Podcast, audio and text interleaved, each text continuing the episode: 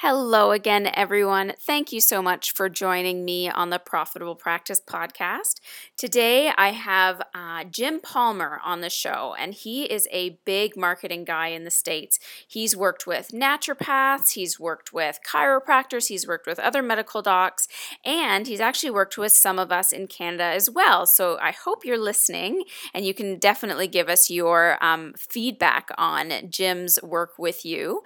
And the biggest thing that we're talking about today is the important of the importance, excuse me, of leveraging yourself on multiple social media and online platforms, as well as generating more revenue. So the biggest thing that you know you'll hear graduates say, or um, new doctors, or basically anybody in the field say, is I would love to have more patients. More often than not, we don't actually want more patients, but we want each patient to be more valuable to the practice because we don't want to be giving giving up more of our time in order to make more revenue. So we are going to be going in greater detail throughout the interview on ideas that you can use to start implementing more strategies to creating passive income. For instance, what I have as a download for you guys is um, my five tools I use to record all of my presentations. Now, it's geared more for list building after your presentations, but I personally use all of the recordings I make for my presentations as a small source of revenue on my website. And I mean, I only sell it for five bucks, but that's still five dollars that I didn't have to work really hard to make and can actually sell it on my days off or on weekends. So that, if you want to download it, is in the resources section on the website, but it's also directly maximizedbusiness.ca forward slash tool guide, and you can get that download, and it gives you exactly what you need step by step on how to record your presentation, so you can create some passive income that way. But Jim is also going to touch on how you can, you know, use different social media platforms and how sometimes you have to nurture your patients a lot more than you think you do before they actually walk into your office and become a paying patient. So I hope you get your pen and paper ready. And here we go with Jim. Enjoy. Hey, Jim. Thank you so much for joining us. Andrea, I, how are you today? I'm good. What time is it over there? What time is it? It's like uh, six o'clock. It's it's an hour past five o'clock, which you know what that means. Right. It's the end of the day. And yet we're still working. We are still, you know what? Super successful people don't look at the clock that often. You know, and that's funny that you say that because I have patients that wear watches and they're always checking their watch. And I think the last time I wore a watch was probably a decade ago because it just didn't matter to me. I was like, time is always going to be there. Time means nothing. Right. I can't tell you the last time. I don't know about you. I, I have not set an alarm in literally probably ten years because I wake up. I'm an early to bed, early to rise guy. I mean, we literally go to bed around nine o'clock, nine thirty. Uh, I was up and working at four thirty this morning, getting a bunch of work done before my usual routine of calls and things like that. So, I, you know, you're probably a little different because you got the you got patience and you got to know the schedule. But for the most part, I, I, I do not – I'm not a clock watcher. It's not about that. So, Jim, tell me how you got to where you are now. Oh boy, you know, so I had a uh, a goal when I started my career. I wanted to be a V P by the time I was forty, and I made that. And then when I was forty-one, uh, I was V P of marketing, and I my position was eliminated from the company. It's just my casual way of saying I no right. longer was at a job, right? Right. And um, but you know, I had uh, four teenagers at home at the time, and so with mortgage and food and insurance and all that stuff, I thought, I knew I'm going to have to be a business owner someday, but now wasn't the right time. And um, but a year later, I was still unemployed, now pretty heavily in debt, keeping the family afloat. And um, a, a year into my unemployment, I was also diagnosed with cancer. So I really, it was, I call it my year of crises as I look back on it. So things were not good. And, you know, when you're at a very low point in your life, there's only one way to go, and that's up. And so in October two thousand one, I started my first business, Andrea, and about five years, four years later, I was doing multiple six figures, but I had the kind of business, and I don't know, um, you know, for naturopaths, some could probably relate. I just felt like I was I was chained to my job. And I had business cards. I opted for the glossy finish, right? Right. And and it said president and founder of my own corporation, but I was the sole employee. And if I wasn't doing it, nothing was getting done. So about that time, uh, my wife asked me, hey, Jim, you know, it's been a long time since we went on vacation, since like before the job loss, and I'd like to go on vacation. And it wasn't a, a question of whether we could afford it, Andrea. It was like, holy crap, how do I go on vacation? Because right. my job, nobody, there's be no money being made. That's right. And that's when I decided to make a change again. So I, I, I figured, okay, I went through one kind of major shift. I'm going to do it again. So I started getting into internet marketing, learning all about direct response and leverage, and I started my second business, and um, so it was like a membership site, and then I got a second and a third and a fourth, and ultimately I think I had six businesses. Then seven years ago I started coaching because people were like, how are you doing that? And so I started a coaching program, then I started doing live events three years ago, and so congratulations. Thank you very much. But, you know, it's it's it's been a journey, right? And, you know, even with with naturopaths or accountants, whoever, you know, one of the things you want to look for in, in what I describe as a dream business, Andrea, is multiple streams of revenue. So you I got agree. your main your main core business, but how do you do other things which will bring in additional revenue? I, and I'm very familiar with the naturopath, you know, industry. So there could be supplements, there could be speaking, you could have info products, training programs, home study courses. There could be a lot of different things, and a coaching program. You could help other naturopaths, you know, grow a more profitable practice, whatever that looks like. But multiple streams of revenue, because every business is seasonal, has peaks and valleys. Sure. It helps the helps to level things out. So that's a very long answer to your first question. No, but that does tie into sort of where you are and where we're taking this call, right? So I one hundred percent agree. My biggest um, impact that I've been making on my business is how can I make more residual income, income that requires no further effort from me, but stays on the internet as long as I'm living. And then of course I have my mainstream of income, which is seeing one-on-one patients. But I think right. this is a place where a lot of the listeners don't realize that it's okay to create other streams of revenue. It doesn't mean that you're a sneaky salesperson, because you always have things coming from different areas. And especially as a naturopath, you don't need to be just stuck in a brick and mortar situation looking for patient after patient after patient. You mm-hmm. do need to start becoming creative with what it is that you're doing. So talk about these different multiple streams of revenue that you've seen drive success in businesses. The first thing before you actually get there, though, is, um, and I write about this, I, I think it was in my book, Stop Waiting for It to Get Easier. It's the difference in mindset of an entrepreneur versus a small business owner. Okay. Now, now most people, and I would think doctors are, are just, because you use the word brick and mortar, most doctors like this also, a small business owner wants to know, how do I sell more? Whether it's goods or services, how do I sell more of what I sell, right? Yes. And if I need to increase my business, if I need to grow, I need to find more customers, clients, or patients. How do I sell more, more, more? So the example I give in the book is if you're a, if you own a jewelry store, and you know, let's say you have a fifteen hundred square foot store in a shopping center, and you sell jewelry, and next thing business is great, you pack in another showcase, more watches, more jewelry. Next thing you know, you're maxed out, let's say at a million dollars, you can't put any more cases. So the the very next thing, how do I sell more? Well, I open another location. So right. I keep selling more jewelry. But the other way to think about it, an entrepreneur is more wealth creation focused. In other words, how do I create financial independence through multiple streams of revenue? Because it's really all about financial security for you, you and your family, and, and retirement, and um, enjoying life before we yeah. all take off, right? So what what that means is being open to earning money in things that are really not in your direct line of sight right now. So, you know, if you're, I'll just stay with the jewelry store example. So if you're a jewelry store and you do a million dollars, my guess is, and I don't know the jewelry store industry that well, but let's say the average jewelry store guy does seven hundred thousand dollars and you're doing a million. Well, instead of opening another jewelry store, maybe you put out an info product, start doing videos, you offer online coaching, or you do live events where people come in and you teach them yes. marketing and co-branding and different things. This is how I built a million dollar business. In fact, the title of your book may be How I Did a Million Dollars in Jewelry Out of a fifteen hundred square foot Location, and Here's How You Can Do It Too. Something right, like that. Right, right, right.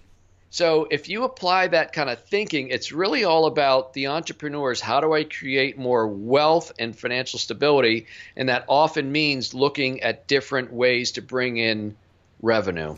And with the naturopathic clients that you've had or the healthcare practitioners that you've coached, what were some of those revenue streams that maybe in the beginning they're like, can I do this? Is this possible? And you're like, yes. And it's it's brought them some success.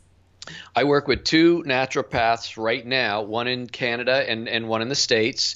And um, we're about three years into our relationship with one and two years into another. So we are basically taking their core business and we have just like exploded it with new revenue, awesome. Which is kind of exciting. And, and but, you know, people go, well, talk about that first. Well, it's all about branding and positioning, okay. Right?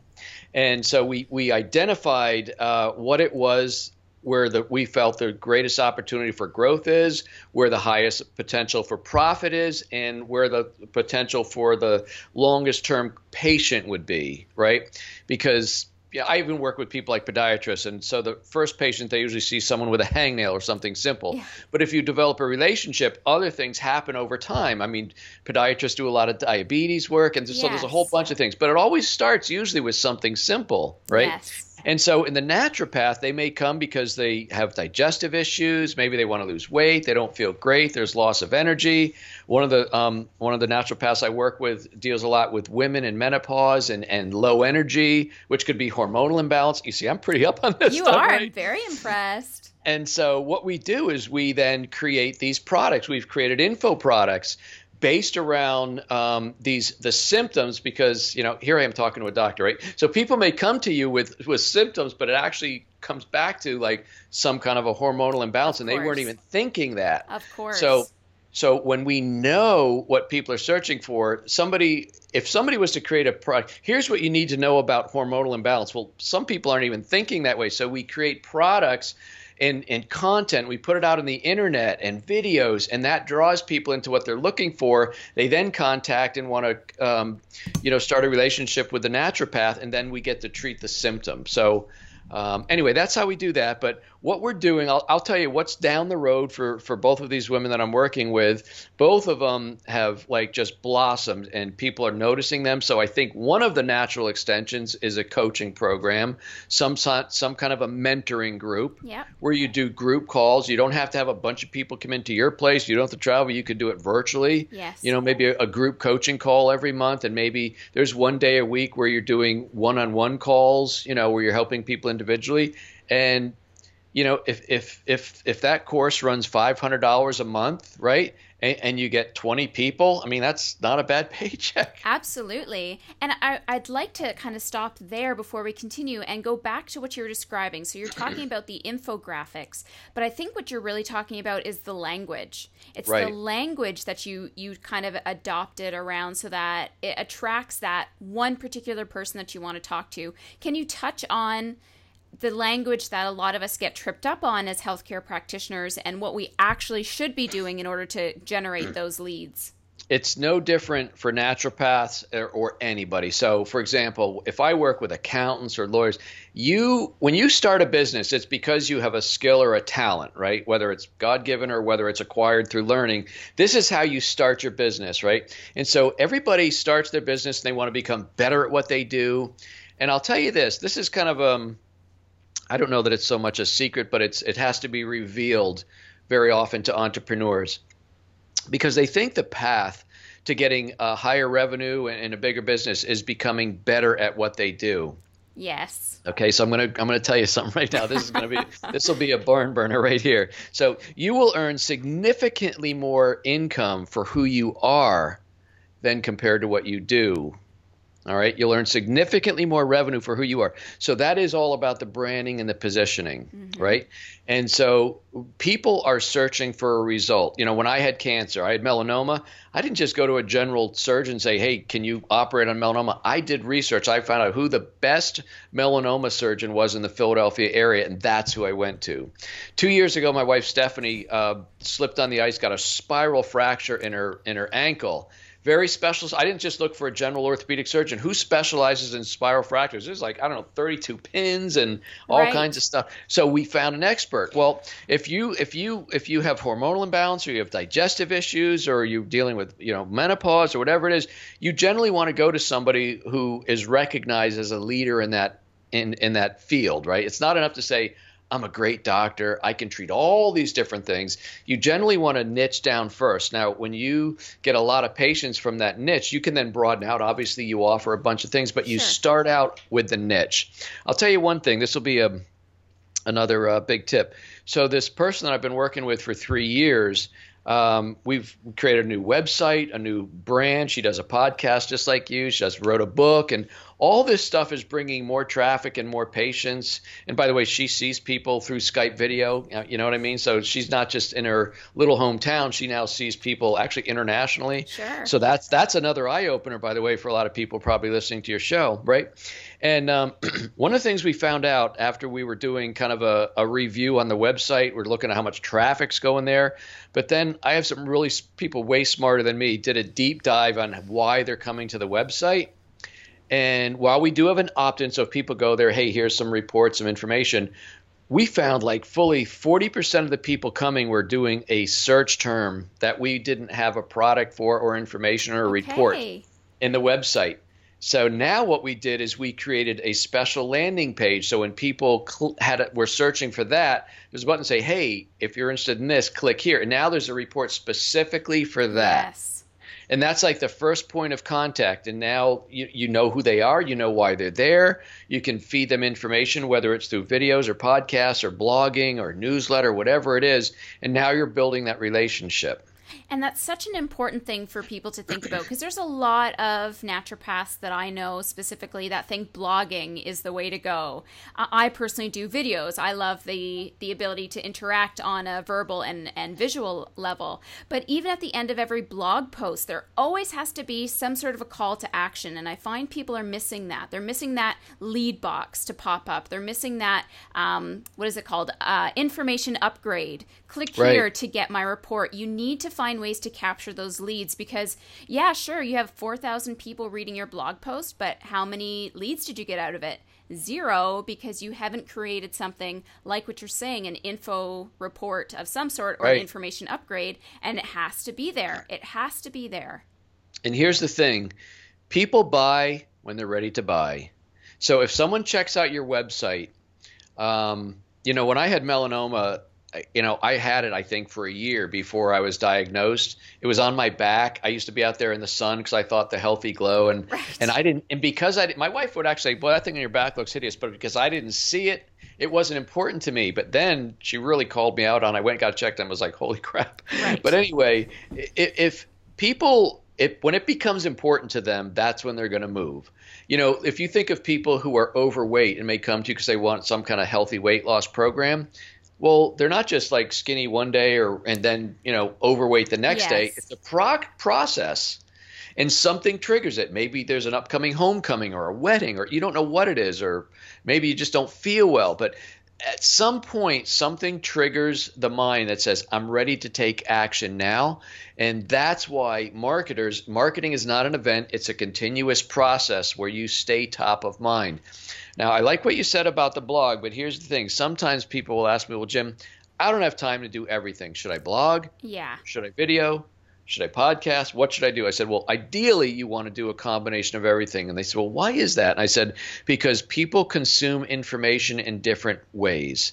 Some people like to read a book. And by the way, if you like to read books, you might want to read a Kindle. You might want to read hardback, paperback. Right. You might want to read an ebook. I don't know. Yeah. And then people like to um, listen to podcasts. Sometimes they'll listen to them when they're on the treadmill or at work or in the car. Some people like to read blogs, but some people don't like to read long things. Right. So they'll, they want to print it out and sit in their chair or on the hammock or wherever and, and read it. And so people consume information in different ways. So you need to be marketing and touching people in a wide variety of, of uh, manners. And a big thing to note is I'm listening to you say that and I'm panicking because I'm like, how could I possibly have the time to do all of that? And there are wonderful resources out there of people that can help with that, help you load, edit your video, help you load, edit your podcast. You just have to look for those. Do you have any resources there? I, I will give people some comfort. So by the way, um, you can do a two-minute video, and that's pretty much the limit of what you should be doing with your video. So two-minute video. Um, I had a show uh, called Newsletter Guru T V. It was five and a half years. I did weekly videos.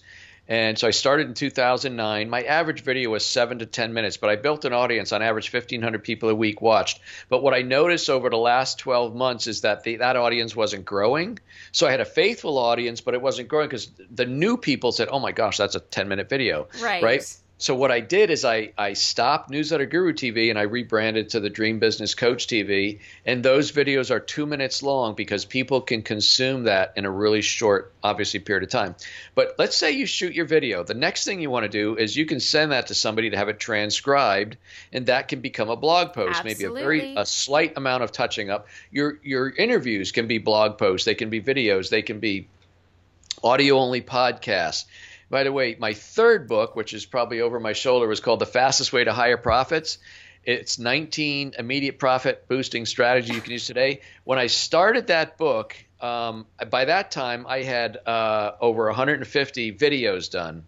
And I looked for the twenty-five or thirty best ones. I sent them to somebody and got them transcribed. And then I went and edited. I did a lot more content, but that was the genesis wow. of that book. Yeah. So it's all about repurposing the content that you have. And by the way, here's another thing. Uh, I do a weekly e-zine, a weekly newsletter, in addition to the podcast, the videos, right. the books, the articles, all of that. But there's a lot of repurposing. So um, if I publish an article today, I may republish it six months or a year from now. Yep. Because first of all, even if you did read it, you're not going to go, hey, I think I read that. You may, but you may get some, you might sure. get something else out of it. Absolutely. But, but somebody asked me once, well, Jim, you know, if you do a video on, say, retention, and you write on retention, you do this, uh, isn't that like, I said, you know what? If I thought my average follower, fan, friend, whatever, read every blog, watched every video, listened to every podcast, read every newsletter, and read every book, the biggest problem I would have would be my ego, because nobody does that. You know, if somebody may, some, like I say, people will consume information in different ways. Now, if you could choose one marketing tactic, what do you think you would choose? Video. Okay, and why is that? Because it's a it's it's the only way that you can connect with somebody without being there in person. I agree. You know, when I started internet marketing in two thousand six, it was all about blogging and the internet, and article marketing was really big back then. So it's all the written word. Then the next thing, there was something called audio generate. I remember now you can put audio on your website, and it wasn't even auto. It used to be click here to hear my opening message. It was rudiment, right? right? But then it grew, and then video. Um, So the uh, the doctor that I'm working with now in Canada, she has not only she not only blogs, she videos, she has a podcast. She's also an expert guest on other people's podcasts. She does all of all of what I teach. She told me a story about six months ago, Andrea, and it went like this. She said, Jim, I, I got a new client or patient, and I got I got to tell you about this. So the websites that I do are not like very stoic doctor websites. You know, they're they got to have a, an, an appeal to people, yes. right? So automatically the website that we created for her was maybe a little bit outside her comfort zone, but she said, no, I like it. But anyway, she said a patient uh, heard me on a podcast, checked out my website, and thought it looked a little markety. Not a great word, but you understand what I'm saying, right? Yeah. It, then he bought, he got my book, read my book, and thought I had some good information. In my book, I mentioned my podcast, and he started listening to my podcast, and he thought, you sound, you sound like you know what you're talking about, so you right. can hear some, your voice and stuff. And then um, in the podcast, I guess she was talking about the videos, and he checked out her videos. Now, up to this point, he still hasn't decided that she's the doctor. When he met her, as he said, via the video, and she's a very um, – I don't say she's meek, not anymore, but she's very laid back, right? Yes. I had to really push her outside her comfort zone for a lot of this. But when when I saw you on your on your videos, and I saw how kind of low-key you are, but I could feel that you really cared, that's when he made the yep. appointment. And I said, wow, do you realize it was – everything that I taught and everything that I'm telling you to do, it all worked, but the video is what sealed the deal. Yes. And, and I one hundred percent believe in that. And I can tell you, I can't, well, I can't tell you how many times I've had patients say, I heard about you, I Googled you. Video typically comes up on Google higher than a lot of blog posts do. So they saw my yep. videos, and it was the video, because they're like, I really like how she explains things, or I really like her personality. And that was why they connected with me. And I, And that's why even with this podcast, I always record video, because you just don't know who's going to be watching or listening to what.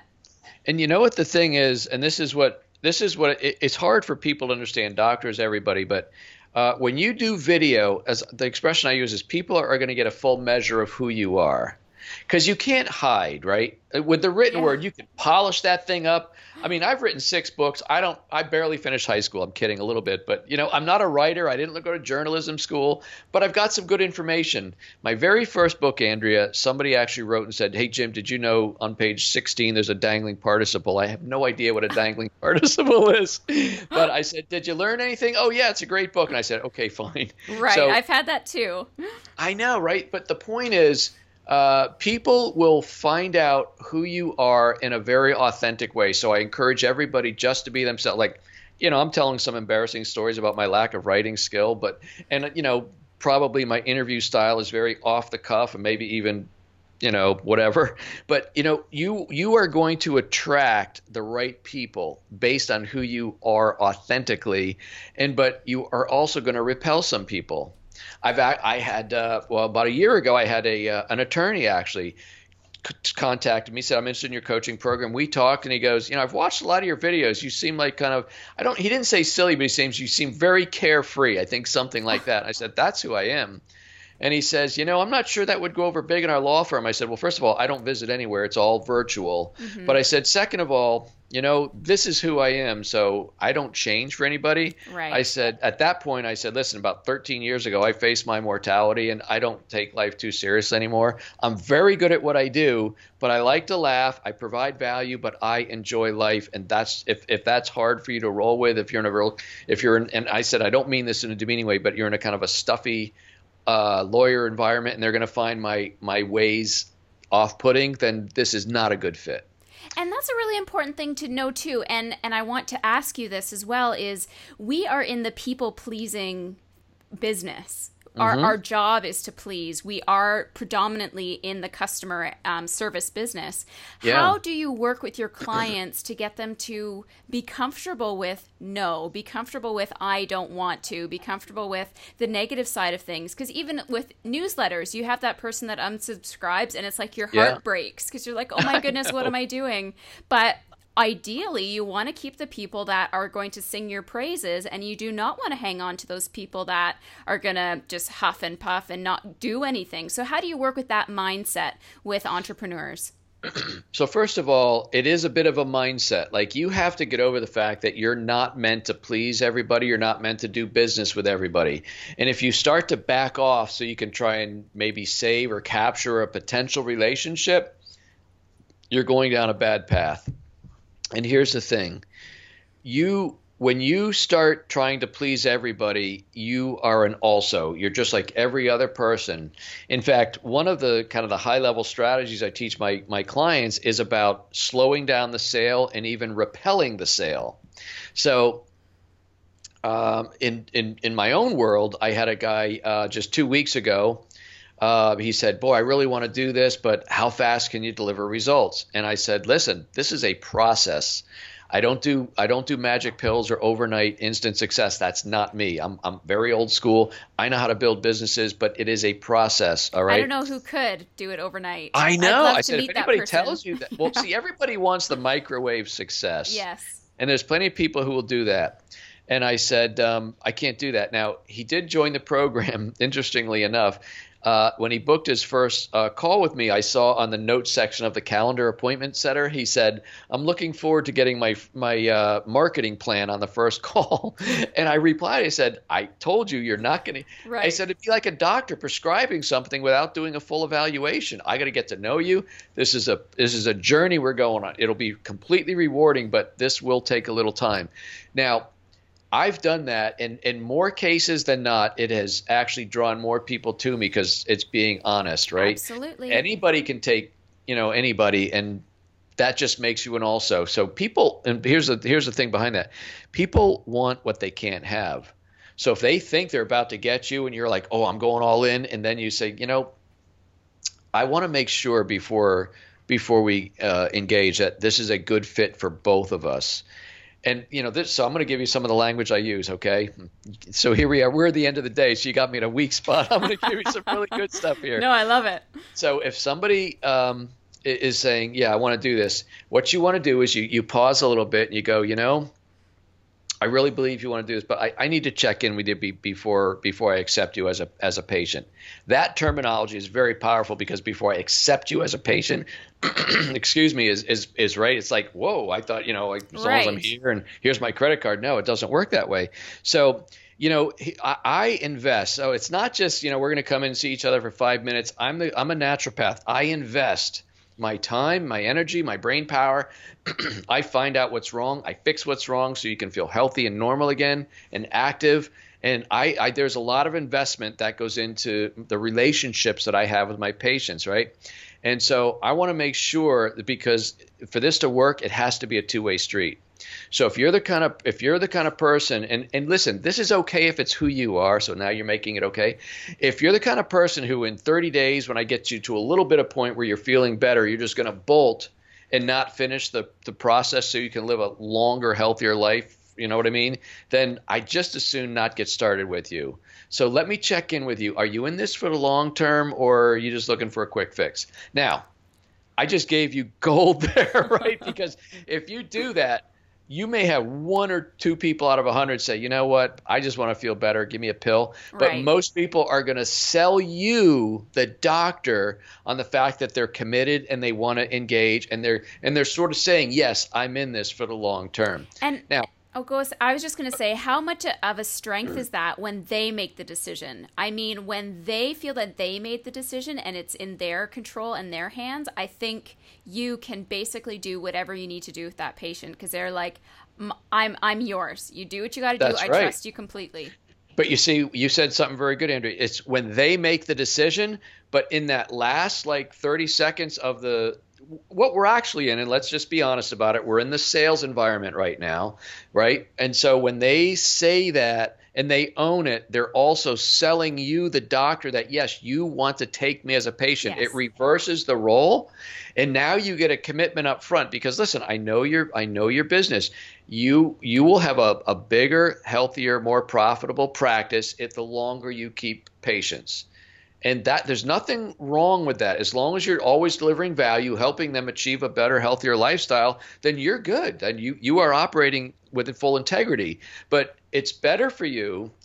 You know, what's interesting is some of the people that I've worked with, they actually don't take on a large number of clients, because I help people raise their rates. So they actually work with the same number or maybe smaller, but they're making more money. Yeah. Because they're getting a better quality of patient that's staying longer and paying them more. So it works for everybody. Absolutely. Now, we've talked a lot about all the different things that we can do, and I just want to know, how on earth are you getting all of this done?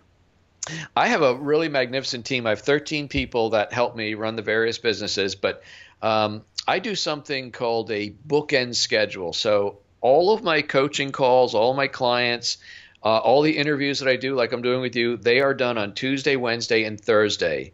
And so the bookends are Monday and Friday. Those are no, I have no calls in or out, totally free days.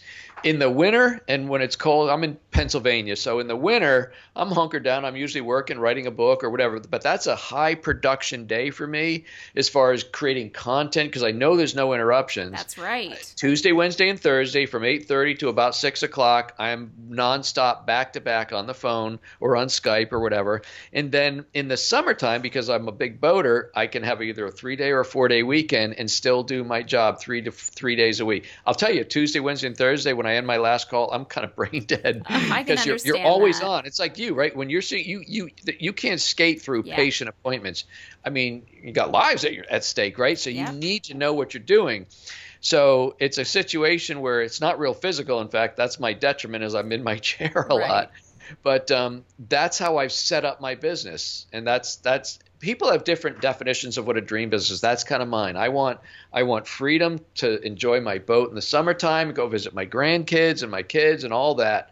And um, so that's how I set up mine. And and some people, and oddly enough, including the um, the woman doctor I keep referring to up in Canada, at our last group mastermind meeting at our event, she said, I see patients three days a week. And everybody, including a lawyer, said, oh, my gosh, yeah. you're my idol.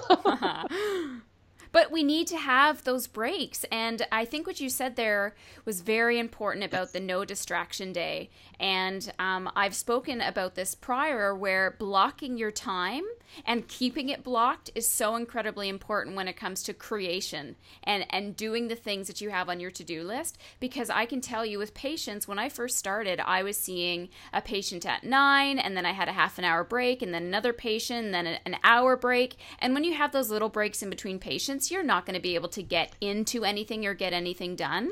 It's really tough. You know, I've um, I work with a podiatrist, Doctor Michelle, in, in Los Angeles, and what she did, so she was seeing patients four days a week. She cut it down to three. Now there's not those half hour gaps where you can't get into anything. Yeah. So she has Marketing Monday. She does a whole bunch of marketing. She does interviews. She does all this stuff on Monday. And Tuesday she does some other things, but she basically sees patients three days a week. And she also, so, you know, we started out on the call, Andrew, talking about multiple streams, so multiple streams of revenue. Sorry, I'm getting ahead of my speech here. But, you know, so not only is she a podiatrist, she's a yoga health instructor. So she created a home study course. She's wow. doing, doing a mastermind program. She actually created a line of shoes. So she's taking her general knowledge, which started with the podiatry practice, but general health and conditioning. And now she's built multiple streams of revenue, and she sees patients three days a week. Now, I don't think I've asked you this, but what is your number one strategy, you think, for creating income in a business? It really is, uh, and I know this will sound um, easy, but it's listening to what your patients or clients are asking for. So I'll I'll, I'll take you down the road. I'll, I'll really shorten this up for you. But when I um, – so my first my first business that I talked about was in the newsletters, and I was writing and designing newsletters. So I was doing it all. And then when I started No Hassle Newsletters, I was creating content that uh, people could put in their newsletter. The reason I did that was the number one thing that my, excuse me, my corporate clients were telling me is I never know what to put in my newsletter. So I started creating this content. It's kind of filler. Yep.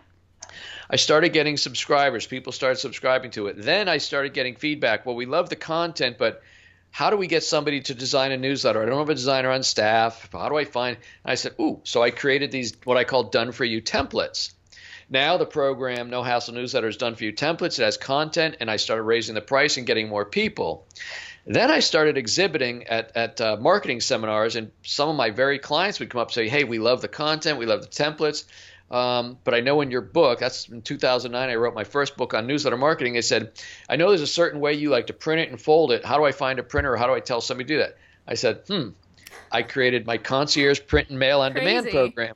And at that point, I created a, I, I coined a phrase that said, I could make a referral or I could create a revenue stream. So every time a client was asking me for something, I could easily say, oh, you want to go to Sir Speedy, or you want to go here or there, or I could create a program. So within thirty days, I, I got a partnership with a printer. So I don't own a bunch of printers, but I take, I create this, I take the sales.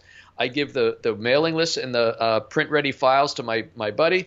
He prints them and mails them. He charges me one thing. I charge another, and I make a markup on that. Sure. I never have to touch anything, right? Now, sometimes we're doing forty thousand newsletters a month, right?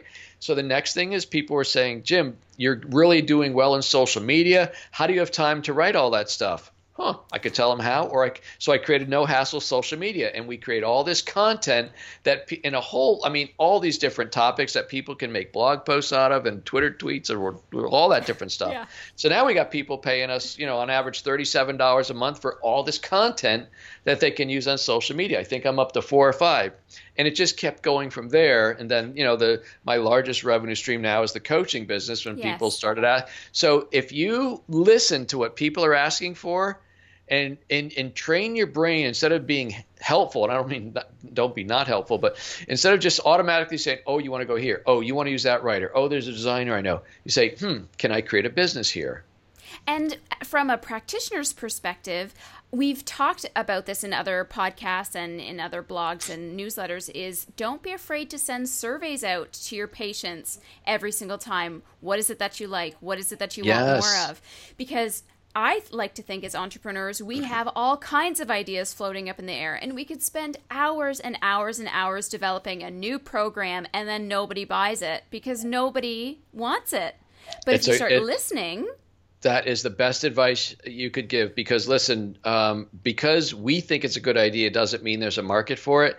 So you know, I started doing surveys as my No Hassle Newsletter program was growing. What can we do to improve it? We're thinking about doing some different things. And we started getting feedback. Hey, I'm a realtor. Now, even though my templates can work in almost any, I'm a realtor, I'm this. So there was like nine categories, from realtor to mortgage broker to, you know, residential home cleaner to doctor, dentist, et cetera. Those are like some of the most common businesses that use a newsletter. I said, we'd love to have one.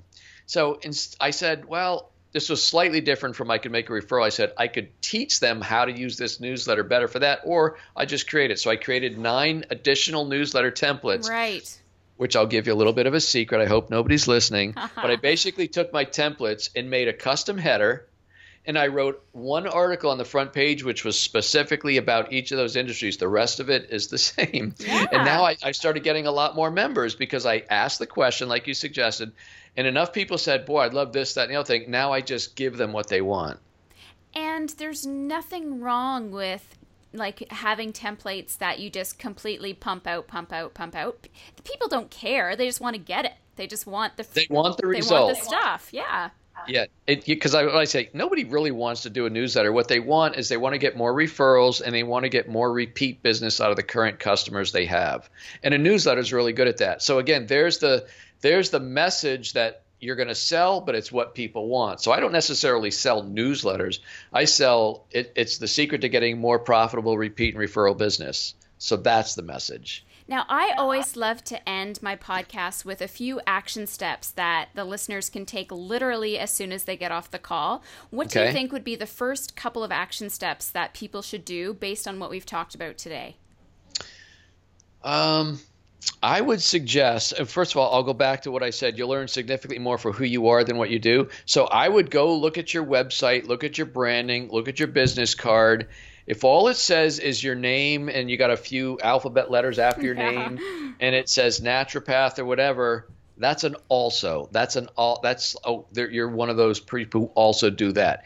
You got to find a way to create a brand that will help you stand out. Okay, um, that's number one, because you know the old expression, you only get one chance to make a first impression. So when people are looking at you and finding out what you do, that has to be really important. It has to make that connection. So I would look at that. The other thing I would do is uh, recognize that it's not the deliverable. So getting better at what you do, going to seminars, oh, I just found a way to diagnose this quick or something like that. It's not the deliverable. It's meeting their expectations, but knowing that people are going to connect with you and come to you because they view you as the go-to person that can help them with that. And especially if you do that little takeaway, push away like I did, now they're going to know it's, oh, no, no, no, I'm really that person. I want to, you know what I mean? Yes. So that would be helpful.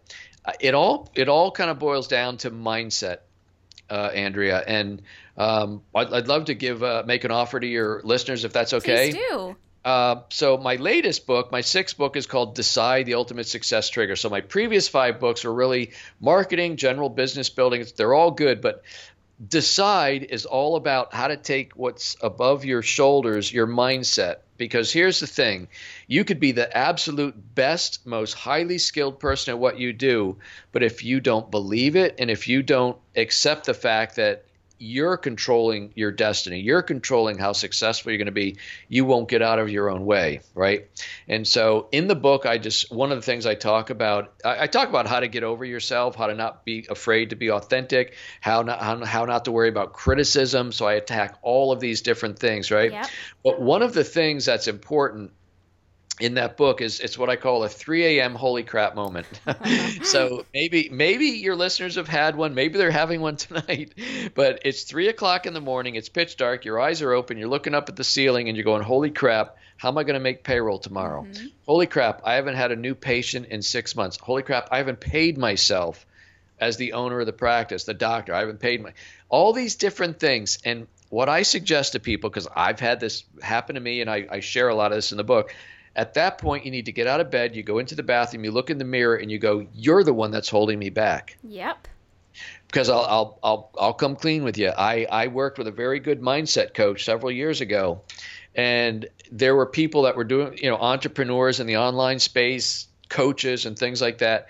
And so there were people that I, I look up to that I that I would like to mentor or be mentored by and things like that. One of them said, "So Jim, what makes you think you're entitled to the same level of success as X, Y, and Z, yet you're not willing to do the same things they're doing to grow their business?" Uh-huh. Now, that was one of those things where it was kind of like a, right. a, a you know what slap. I won't curse on your hair, but you know. You can say bitch slap. It's okay. It was okay. a bitch slap, right? And I, I felt, I said, wow.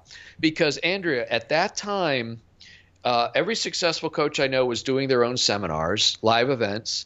Uh, they were out there speaking in a big way. I was petrified of public speaking, you know, all these different things. And I was trying to find a way to be successful. So if, if you picture like a highway, there's all these uh, people that I, I thought I was one of. They're going down the passing lane, and I'm trying to find a way to go around in the breakdown lane. I'm going to get there, but I'm not going to do all the stuff they're doing. And in reality, that's no way to build a business. Mm-hmm. And so the, the thing it comes down to is you have to get out of your own way, and you also have to realize that if you're not achieving the success you want in your practice, it's because of you. And I'm, you know what? I'm I'm not going to say her name, and I haven't yet today, so I don't want to slip. But one of my clients that I'm talking about, she she said this to me. She goes, uh, Jim, I finally realized that I'm just nothing but a bag of excuses. And she said, I want to invest in your program because I know if I put the money down, I will do what Absolutely. You tell me to do. So there's people who go to seminars and they read books and they get the information. But again, because of excuse me, what's going on upstairs, they're not getting through. So when you invest in your future, that's going to be sometimes what propels you to higher levels of success. And I love everything that you just said, because I've seen in my community the people that whine and complain and say, well, we didn't learn enough business in school, and you know, it's this person's fault and this person's fault. And you're saying exactly what I think is the root cause to all of that, is that people aren't saying, well, what haven't I done? What do I need to do to make this better? Have I taken extra steps to make sure that my patients are well taken care of? Am I calling them back in to to um, have another quick visit to just say, you know, it's been three months. I just wanted to make sure that you're doing okay. And so often we like to put the blame elsewhere, but really everything, like we expect this from our patients. We expect them to take responsibility. And yet when it comes to our business, we don't want to take responsibility for the fact that the bills aren't getting paid or that there aren't patients walking through the door. So I think what you just said is the perfect thing that people need to be thinking about as we move forward on starting your practice, running your practice, is that it all comes down to you, I'm afraid, and your mindset. So I love that you said that. Uh, so if people are going, there may be some people in any audience, in your in your audience, Andrea, there's going to be probably seventy or eighty percent of the people who are resonating with what you and I are talking about. And there's going to be maybe twenty percent who are going, mm, I don't know, that sounds a little off to me, right? I don't have to do that, right? I'll just keep getting referrals, right. You know, whatever. But here's the thing. And so this is this is really the proof, aside from what I told you about the revenue that my my two clients have experienced. My um, naturopath in Canada instituted an application. You can you have to apply to be considered to be a patient there. Wow. She was very nervous to do that. Yeah. I, again, I pushed her. So when people are coming from the book or the this or that, they apply to be considered to have a phone call to see if they can come in to be considered to be a patient. That sounds and crazy then, to me. When they jump through those hoops, and, and she act, I said, listen, I got to tell you what's going to happen. She totally didn't believe me.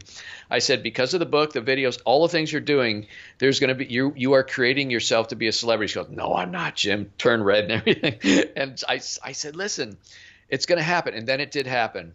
Oh, I almost said her name, but I'm not going to say it, but I'll say Joan. Hey, Doctor Joan, I read your book. I watched your videos. It's so great to meet you. And then, you know, thank you very much. I'm glad to meet you. And then they go through the thing, and then she does the thing, and she says, you know, I just I need to check in with you because I invest. Oh, no, no, I am committed. And now her practice is booming. Awesome. So this stuff works. And you just have to take a bit of a risk, right? It's always yes. stepping outside your comfort zone, but often that's when the biggest payoffs happen, I think. They all there's no big if you think about it, there's no big reward for operating in the safe zone. Mm-hmm. Yeah, I mean, Andrea, you look pretty young, but I'm sure you remember when Federal Express got started, right? They started like in the in the. No, that's way. I have no idea. FedEx, Federal Express. Oh, you know who Federal Express is, right? Of course, yeah. Overnight, so they got started in the late seventies. I graduated high school in seventy-six. My brother started with them when they first got going. He he retired from there. One of the few people who stays with one employer. But when when Fred Smith, you know, he wrote this paper in, in college about this overnight delivery system, the spoke wheel thing, and he got like a C. Well, when he started this overnight package delivery service, I'm, I'm speaking about risk now, he didn't just buy a used Cessna plane and try and deliver packages around Tennessee and Kentucky. He invested in multiple D C nine jets, a pilot, co-pilot, ground crews, delivery, everything. He went all in. Wow. I, I describe it. He took his chips and he pushed them into the center of the table, and he bet big. People that achieve big results bet big on themselves. Big bets equal big rewards. And and so if people want to reward, if they want a really, really good, growing, profitable practice, they need to bet on themselves. Jim, you are amazing. I love what we've talked about tonight. And if people want to get in touch with you, what is the best way? Uh, I'll give you two websites. Well, first of all, let me tell you about the book. So yeah, I was just de- going to say you're going to offer people kind of something. Threw it off of there. So yeah, we went deci- way off on a tangent yeah. there. Decide for Success Book. Decide F O R success book dot com. It's not a digital download. It's an actual one hundred eighty-six page book. I'll mail it to you. Uh, the only thing I'll ask you to do is cover six dollars and ninety-five cents for shipping and handling, but I'll mail you the book. This book will change your life. Um, my home base is get jim palmer dot com, w w w dot get jim palmer dot com. If anybody wants to learn more about my coaching, that is dream biz coaching dot com, dream, B I Z, coaching dot com. And I'll have all of those links in the podcast notes, so you don't have to worry about memorizing it tonight. But again, Jim Palmer, thank you so much for your expertise. You're awesome. And thank your you, insights. Andrea. It was wonderful to have you. You're doing a really a really big service for a lot of folks with your show. Thank you. And I hope you have a wonderful evening, and I'm sure we'll have you on the show again soon. Awesome. Bye. So there you have it again, folks, another wonderful interview in the books, and I hope you took a lot of notes because that was jam-packed.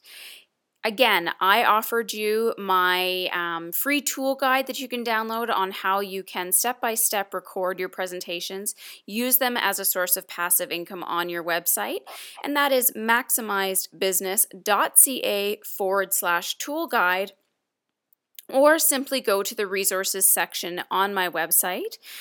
Definitely consider using me as a personal coach to help you maximize your business. Start by, you know, just booking in that thirty minute strategy call that I have on the website. Or you can just say, you know what, Andrea, I am ready to maximize my practice in the next three months. Let's just do it, and we can start coaching you right away.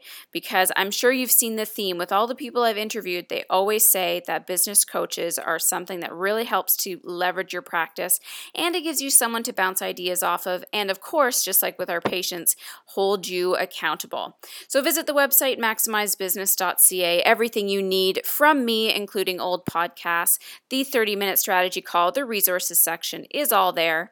As always, please leave your reviews directly on iTunes so that I know how the show is doing for you, what you like, what you don't like, and it helps it rank for other practitioners to also start listening. I'm Andrea Maxim, and I'm out.